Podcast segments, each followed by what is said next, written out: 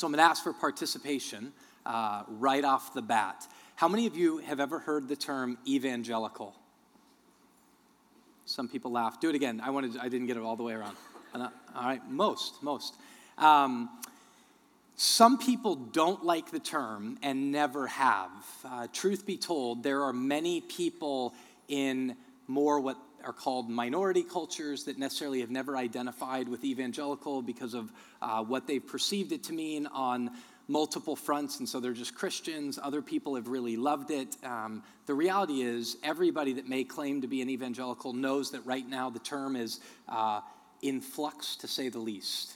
Um, I have been really frustrated for probably about last handful of years how it's used uh, so exclusively in the media as a political voting block it just feels um, dirty to me at many levels that that's the way in which it's used. And yet, at the same time, in the midst of that confusion, I've found incredible moments to provide clarity for people.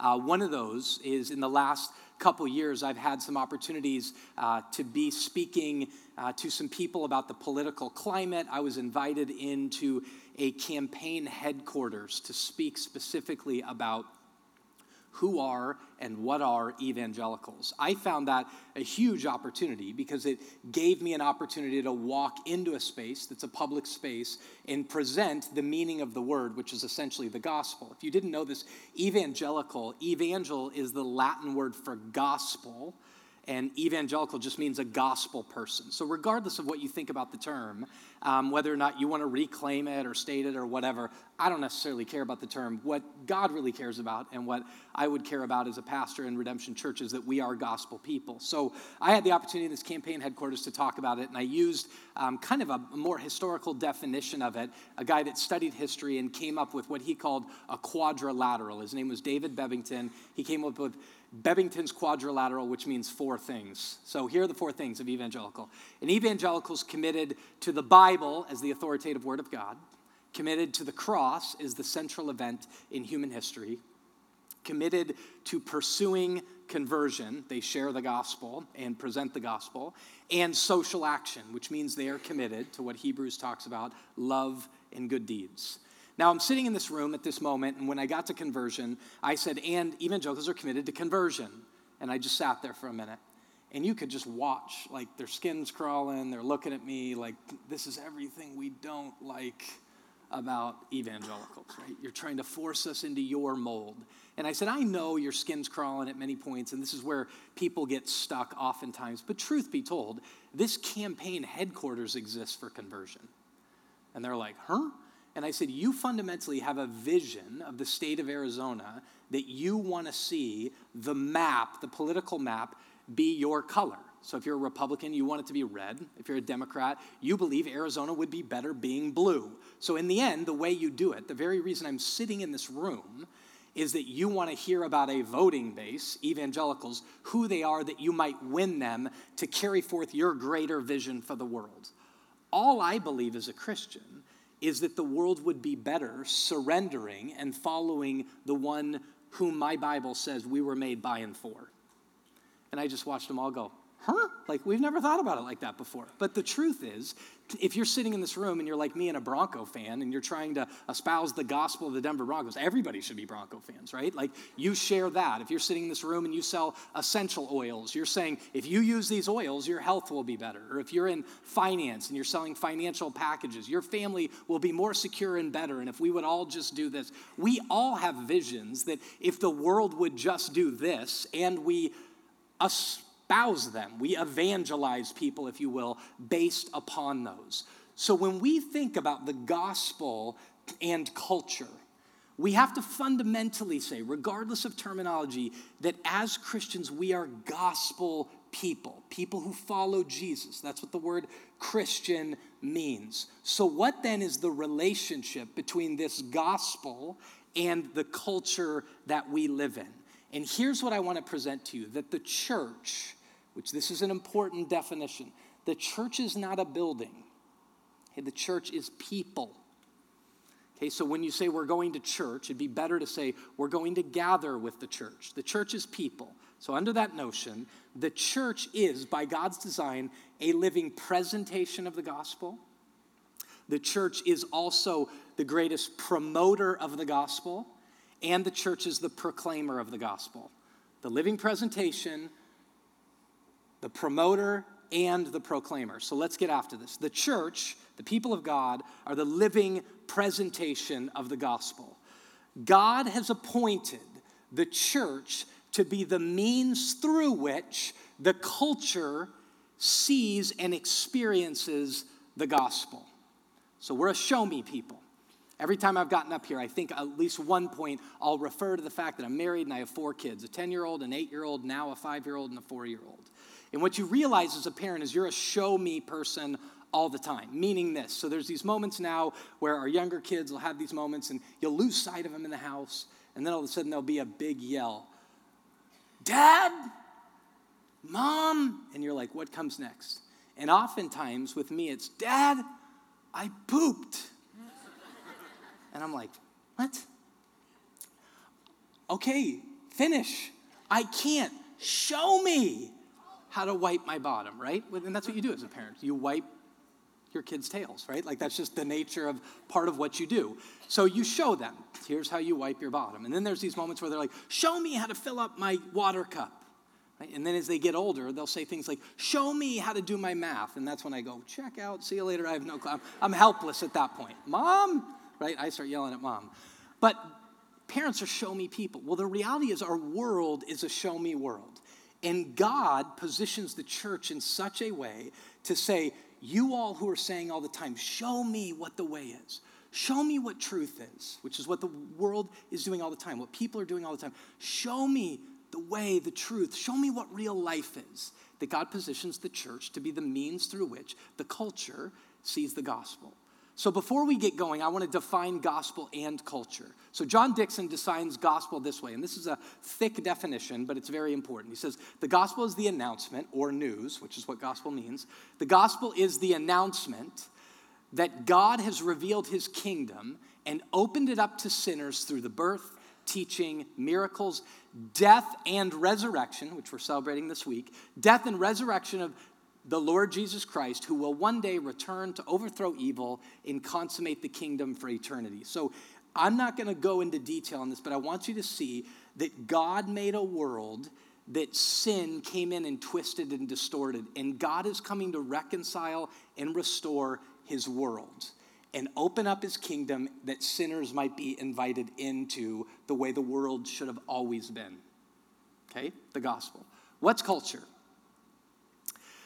Herman Bavinck, uh, who was a Dutch theologian and somewhat of a statesman, says culture is a set of beliefs made visible. Now, this is true in a family, it's true in an organization, it's true in a school, it's true on an athletic team, it's true in a city, it's true in a nation, that the culture is those people's beliefs made visible. So, that which we see shows you what we believe. Andy Crouch takes it a step further. It's what we make of the world and how we make sense of the world. So, together, I'd say this culture, so we understand it, is our beliefs being made visible in what we make of the world and how we make sense of the world. It's really important for you to realize God, God made us culture makers. So, at the very beginning in Genesis chapter 1 and 2, he makes man and women, and then he says, Be fruitful and multiply, rule and subdue the earth, have dominion over it. That's make culture do stuff with the things that I've made and make more of it. From people to what ends up being the automobile and everything in between, right?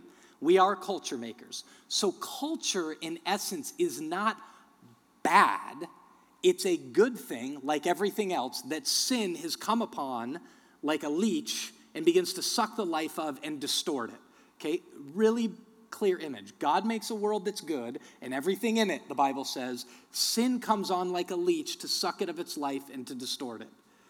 Culture's the same way. So now, put that image back up. The gospel and culture, and what I want you to see here is the church sits between gospel and culture. That's a title of a book I've always found so helpful to understand what the church is, the church between gospel and culture. So the church is the translation mechanism to which the culture, the people who are making the culture, see the gospel. The church is there. This is why the Bible uses images, and Jesus uses images like this of the church. The church is the salt of the earth, the church is the light of the world, the church is a city on a hill, and the church is the body of Christ. Okay, so if you believe in Jesus, you never have the option to believe and not be a part of the church. That's what the church is, is believers. And you don't have the opportunity, you don't have the option to come in and go, I believe, but I don't want to be the salt of the earth. But I don't want to be the light of the world. But I don't want to be a city on the hill. But I don't want to be the body of Christ. The reality is, you as an individual are a grain of the salt of the earth. You're a ray of light of being the light of the world. You are a building or a house in the midst of the city on a hill, and you are a member of the body of Christ. In short, so you know, is the world will know Christ through his body, which is all of those whom believe that Jesus is Lord and Savior of the universe. We are positioned between the gospel and culture. Therefore, we must take this responsibility extremely seriously and understand the admonitions, what we're told to do, and what we need to avoid. So, how in which are how in which are we going to present the gospel to this world? We present the gospel as a living example to the culture through both promoting the gospel and proclaiming the gospel. This is a very important words and why I put them on the screen is many times when we would talk about the church and culture, the church and the world, if you've grown up in the church very long, you know about this term evangelism, which means we speak the word of God, the gospel that God's coming to save, is has come to save. We present that in the proclamation of the gospel, which is yes, absolutely but we're also, the New Testament says, all over the place, in fact, even more, which doesn't mean it's bigger or more important, but we are always promoting the gospel. Whether we like it or not, we're always promoting the gospel. So the church is the promoter of the gospel. So, in order to rightfully present the gospel to culture, we are promoting the gospel in everything we do. Key term, in everything we do. I came to Phoenix, Arizona to play baseball at Arizona State University. I was in the baseball program for five years. In those five years, almost a meeting did not go by in which one of the coaches didn't say to us, You represent the name on the front of your jersey everywhere you go. Now, my dad also told me, You represent the name on the back of your jersey as well right? Johnson.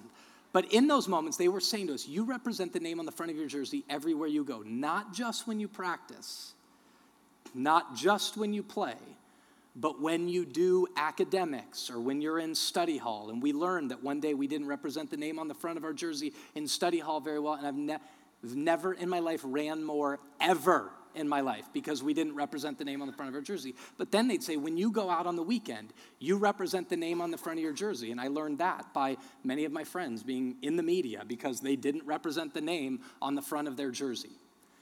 This is what God is saying to us as those who follow Jesus and believe in him is that we display him in everything that we do. If you were not here last week and didn't hear Paul Artino's message on all of life, go listen to it because we represent him not just or even not primarily when we are gathered for worship or when we read our Bibles or when we pray our prayers in private, but actually we represent him most because of where we are the most in our lives, the totality of our lives, from our jobs to our recreation to how we drive in the car when we're amidst people. We represent and promote the gospel in the way we partake of food People will come up and ask these questions of now as I try to engage my friends, we'll go out and they'll be drinking, and oftentimes they drink a lot. Well, one of the things a Christian can do is say, God doesn't say it's wrong to drink a glass of wine. In fact, He says wine rejoices the heart. But what we display is this is what it's like to partake of these things, whether they be food in a not a gluttonous way, or drink, maybe even alcohol, in a not a drunkenness way but we know what moderation is and can enjoy it. We know how to enjoy our occupations, what we do as a job, and not make them gods, but fully honor in service to our neighbor through the work that we do.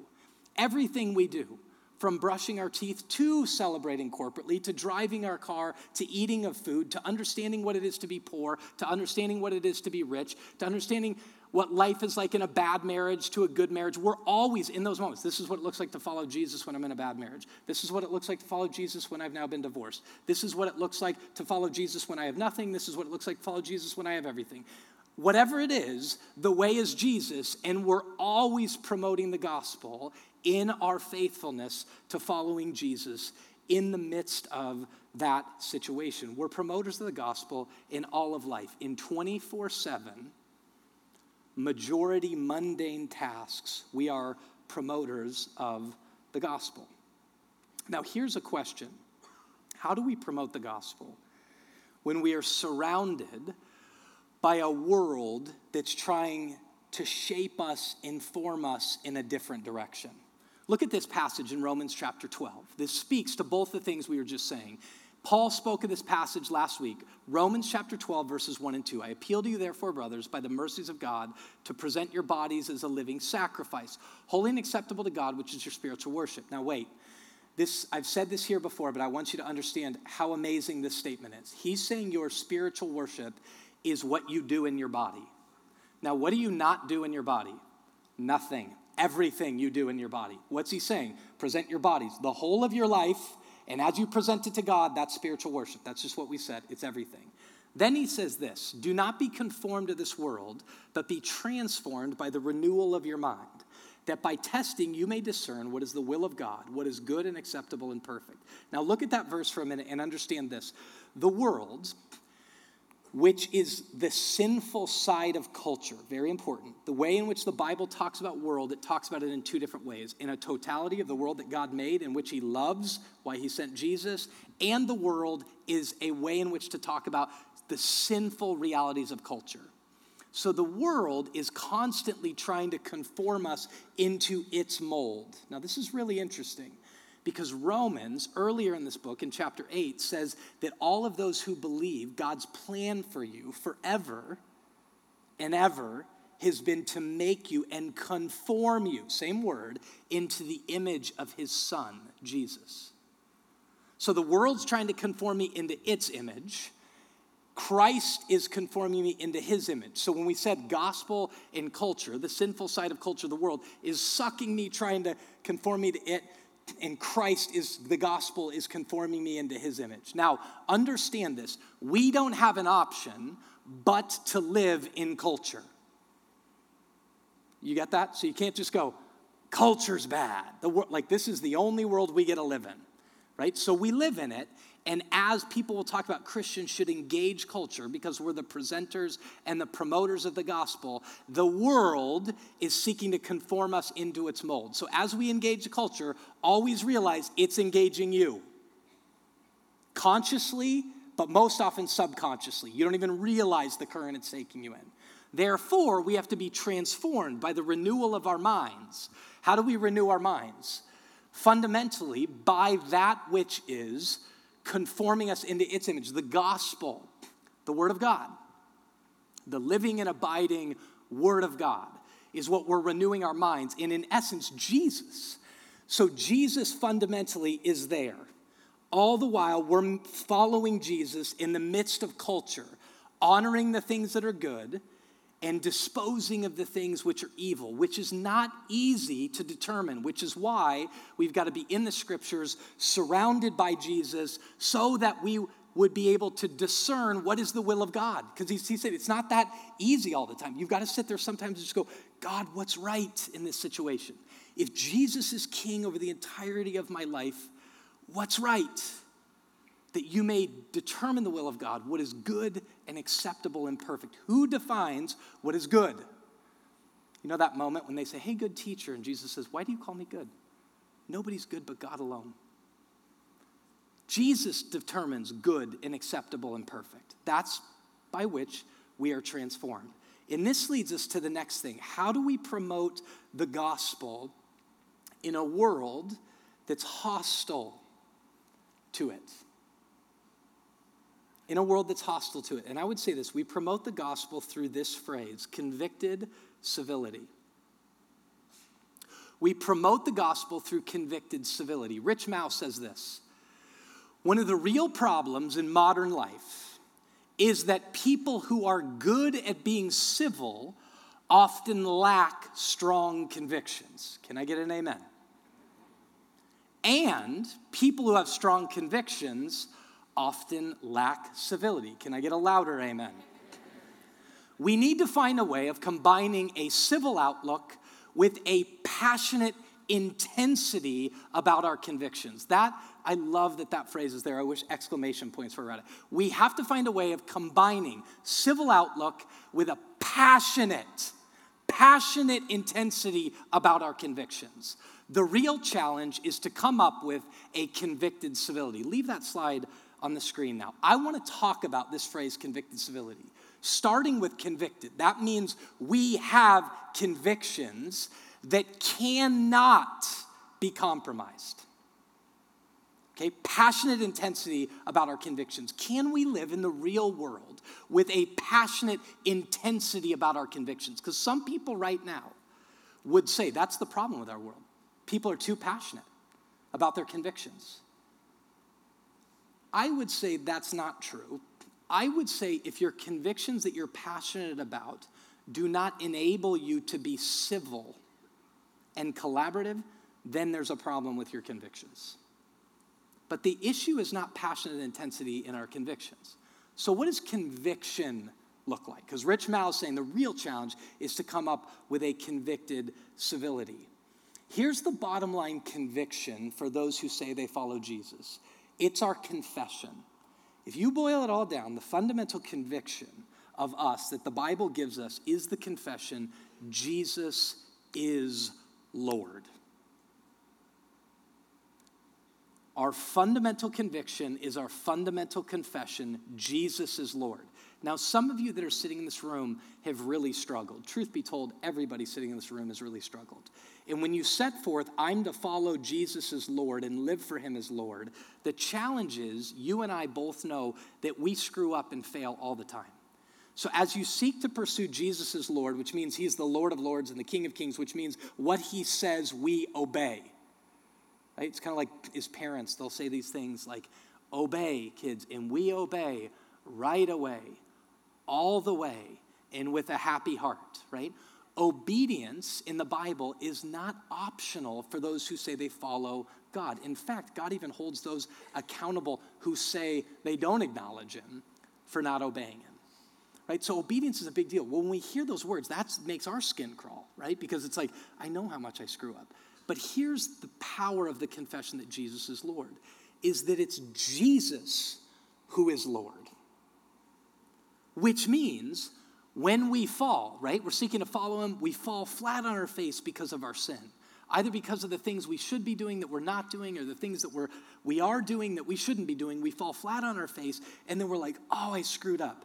And Jesus is the one who gathers us up in that moment and says, Come to me, all you who are weary and heavy laden, and I'll give you rest, because the Lord is one who saves. It's Jesus who's Lord, Jesus is Savior.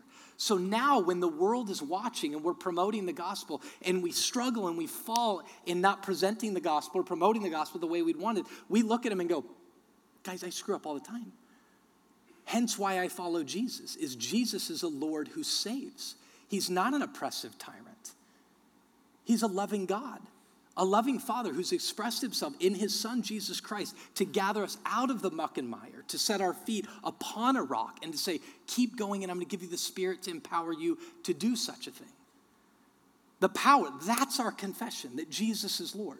So, in a culture that's constantly trying to silence this, we, like the apostles, when they were silenced, do not any longer live like this and speak for Jesus. And they go, We can't but live and speak for Jesus. You determine if it's right in your sight or not.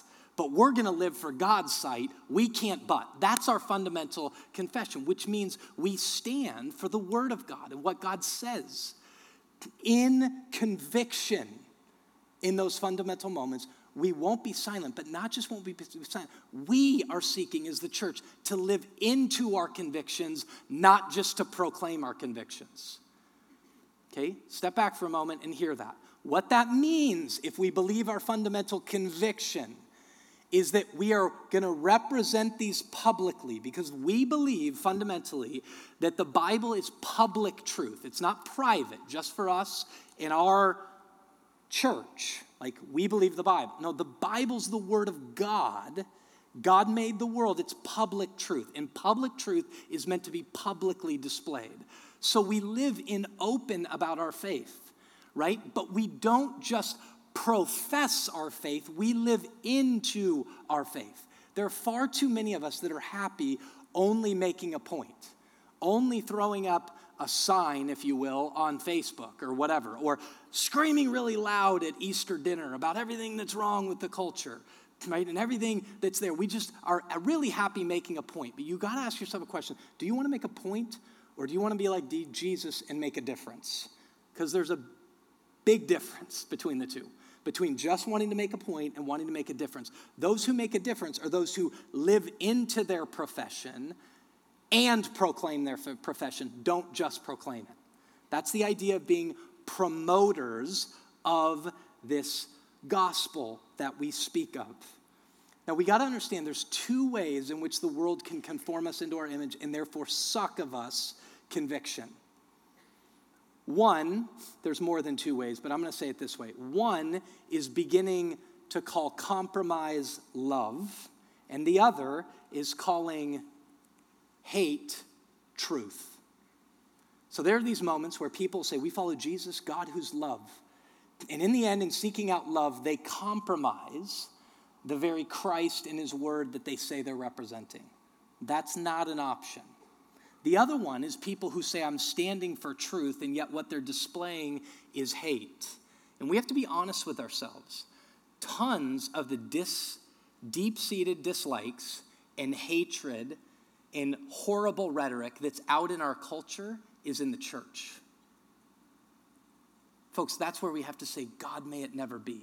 And if it's true that we've compromised compromised our conviction that Jesus is Lord and called it love, may we repent. That's what we're now calling evil good and good evil. Or if we sat there and go, we're standing for truth, but in fact it's hate, we need to repent because we stand convicted in the fact that Jesus is Lord and we must follow in his way. Now, here's the issue do your convictions lead you to civility?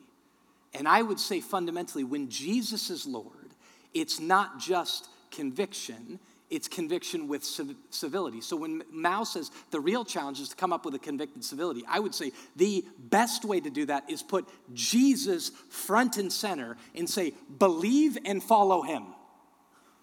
Because he was the essence of conviction and civility.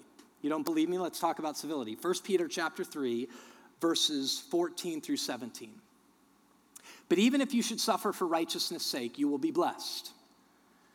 But even if you should suffer for righteousness' sake, we said this before, we've got to constantly be slowing down and going, what's right in this moment? What's right in this moment defined by Jesus. But if you suffer for righteousness' sake, you will be blessed. Not you will be thrilled or you will be pleased or you'll experience comfort or you'll even necessarily be happy. You will be blessed, though. Have no fear of them nor be troubled, but in your hearts honor Christ the Lord as holy. That's our conviction. Jesus is Lord. Then he says this always being prepared to make a defense to anyone who asks you for a reason for the hope that is within you. Now, that passage right there means two things. One, the only way people are going to ask you questions about the hope that's within, within you is if you are amongst them, you are with them right? You know them. So Jesus says, love your neighbor as yourself. You can't love your neighbor if you don't know your neighbor.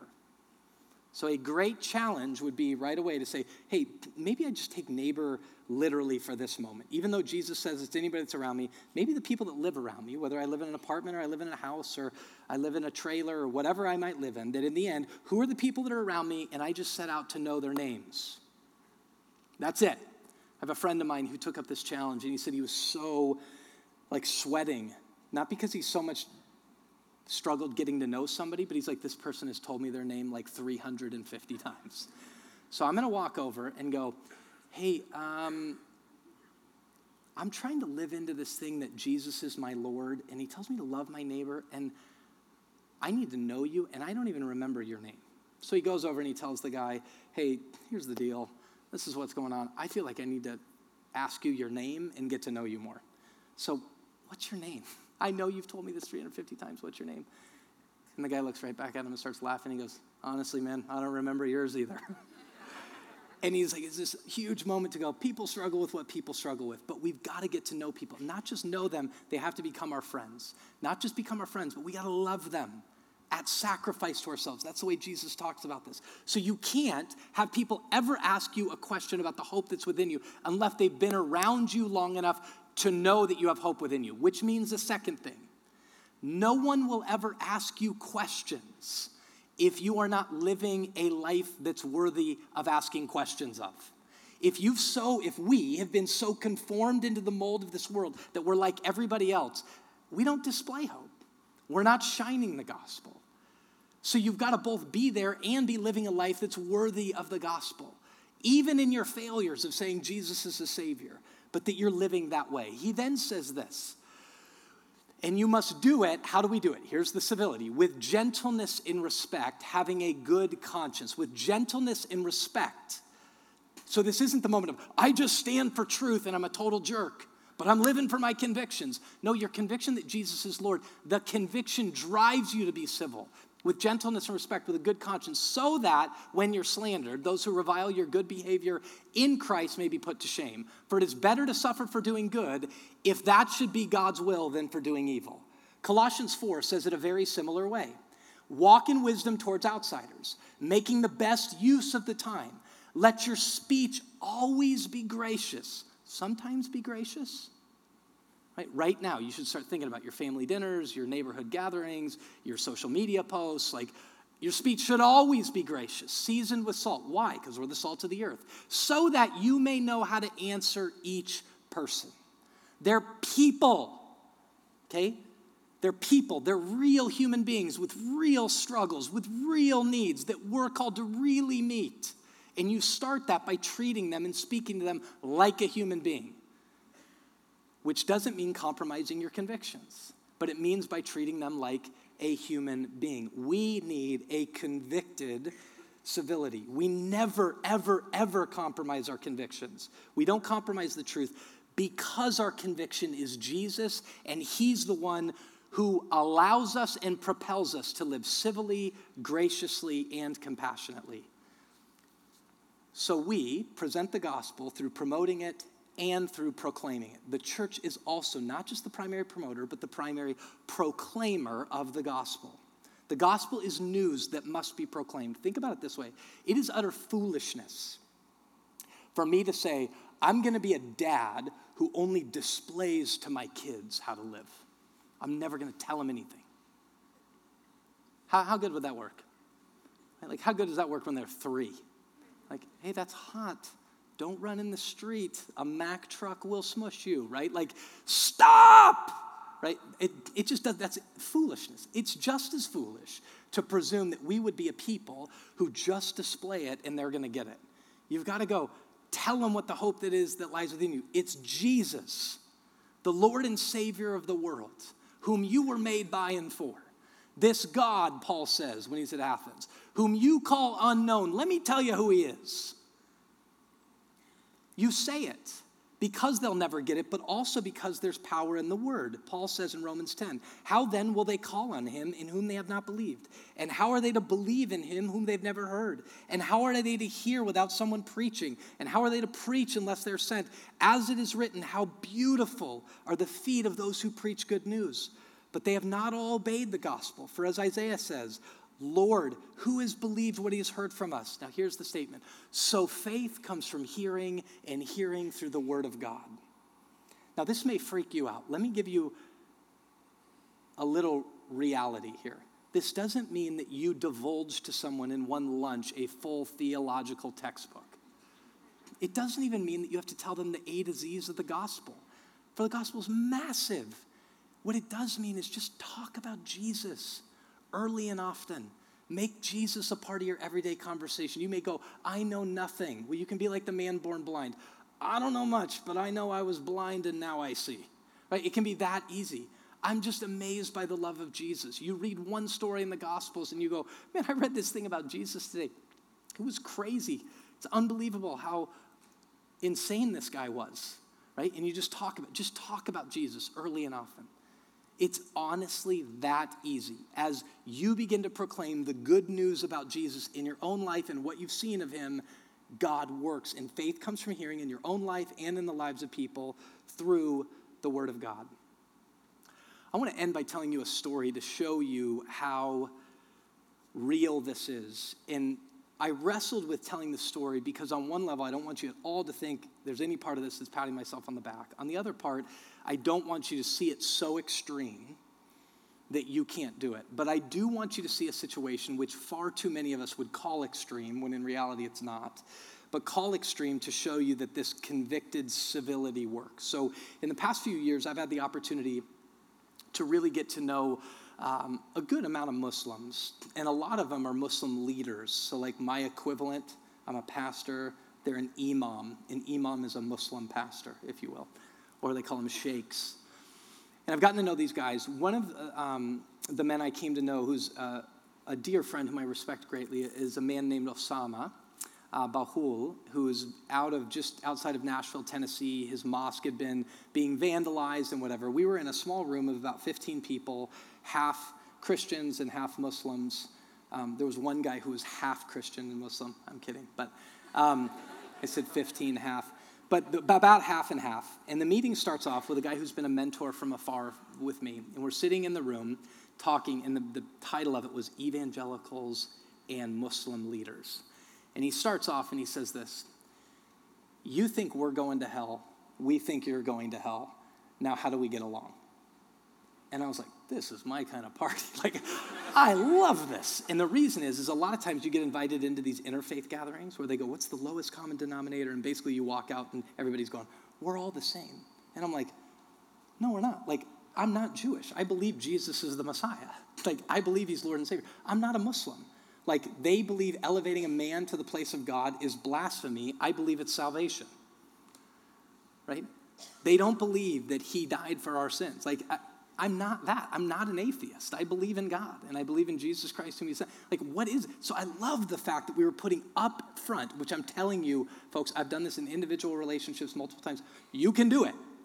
You can sit with someone and go, you know what? I don't agree with you. Like, and in fact, I think Jesus is the way, the truth, and the life, and there is no other name under heaven by which we can be saved but at the name of Jesus. And go, and I want to be your friend. Like, how's your family? How are things going? I'm praying for you. I'm doing, you know, you can do it. So Osama and I sit up till like 1.30 one night, and I say to him, hey, tell me about my eternal destiny based on what you believe. And you could see his eyes like, you're going right for the jugular, right? But bottom line is, here's what he says to me. You've elevated a man to the place of God. That's blasphemy.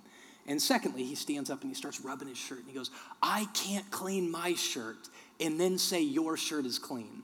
By which he was saying that you believe that you can stand in Christ in his righteousness, that he takes your sin, the punishment for your sin, and grants you the righteousness by being in him, and you now walk away righteous.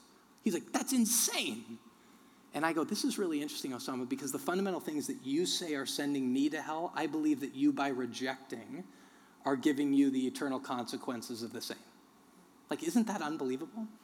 So we leave, and I leave that night, and I think, God, that was amazing. And yet at the same time, I'm broken by like, this guy can articulate the gospel probably better than a third of the people in Redemption Church, like point by point, what the gospel is. And yet he doesn't believe it at all. And I'm thinking, like, is me just saying it and saying it and saying it, can it do anything? And I remember that night, God just made it apparently clear to me to say, Tyler, with man, this is impossible. With God, all things are possible. Yesterday, I get a text message from a buddy of mine that says to me, I want to give you the best God story maybe you've heard in a really long time. I go, okay. There's a Muslim refugee that our churches have been spending time with, as well as uh, some companion churches, even more so, with this uh, Muslim refugee that they met out one night. They've brought him in and they've begun to just love him, provide community that he doesn't have When he doesn't have money, they provided him a car. When he didn't have a place to live, people opened their home and he stayed with them for weeks and weeks on end. He didn't know how to learn English, they taught him English. And they began to teach him all these things. Week after week went by. He's a Muslim, he doesn't believe in Jesus, doesn't believe in Jesus. By the way, we have multiple people in this front on multiple belief systems. Doesn't believe in Jesus, doesn't believe in Jesus. Um, because of the hardships he'd been going through and then his sin, I want to be really clear. He falls into a meth addiction. This community of Christians comes around him as they're promoting the gospel. All the while, they're saying to him, Jesus is Lord, Jesus is Lord, Jesus saves. They help him get into a rehab facility. He goes into a rehab facility three weeks ago. He calls one of my friends, part of the Christian community, and he goes, You will not believe what just happened to me last night. What happened? I had a dream. What was the dream? Jesus appeared to me in the dream. Jesus said that I'm the Lord and Savior and I'm the only one that's going to get you out of this mess. And he goes, It was so palatably real. I know God revealed himself in Jesus to me through this dream. He wakes up, says he falls upon his knees, and he said, For the first time in my life, I said, Jesus is Lord. Now, if you don't know this, Romans 10 says, Those who confess with their mouth and believe in their heart that Jesus is Lord will be saved. Okay, it isn't magic deal. He, it's belief in your heart. He believed it. He confessed it at that moment. A couple weeks after that, he's at his citizenship hearing. Citizenship Fearing has a hundred, couple hundred people in the midst of it. They allow like five or under people that are gaining their citizenship to talk. He gets chosen. He stands up and here's what he says I was a shepherd in my previous country, but it took God moving me to the United States to learn that Jesus is the good shepherd and the Lord of the world. So, folks, think about this.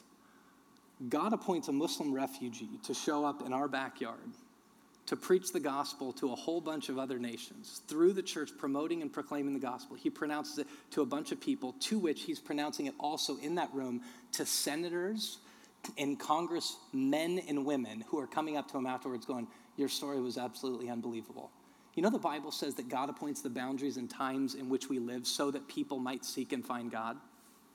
It isn't just through us. He might be bringing people from the nations to our very cities, and yet we are living in a time where people are calling, keep America great again by pushing all of these people out. And I would submit to you, maybe the way God's going to make America great again is by the church repenting of our self righteousness, of our foolishness, and following Jesus as Lord that causes us to care for the least of these in such a way that they may turn up and be the next evangelists that call the world to surrender their knee to the one who, and the only one who can make any one of us, any family, any community, any nation great again, is because God and God alone is great. Amen? Let's pray. Father, we love you and thank you for your grace and mercy. God, give to us your grace. Let us truly follow Jesus. If anything else in our lives is front and center, like the song that we sang, make you our one thing, define and show us what is right and good. In Jesus' name we pray. Amen.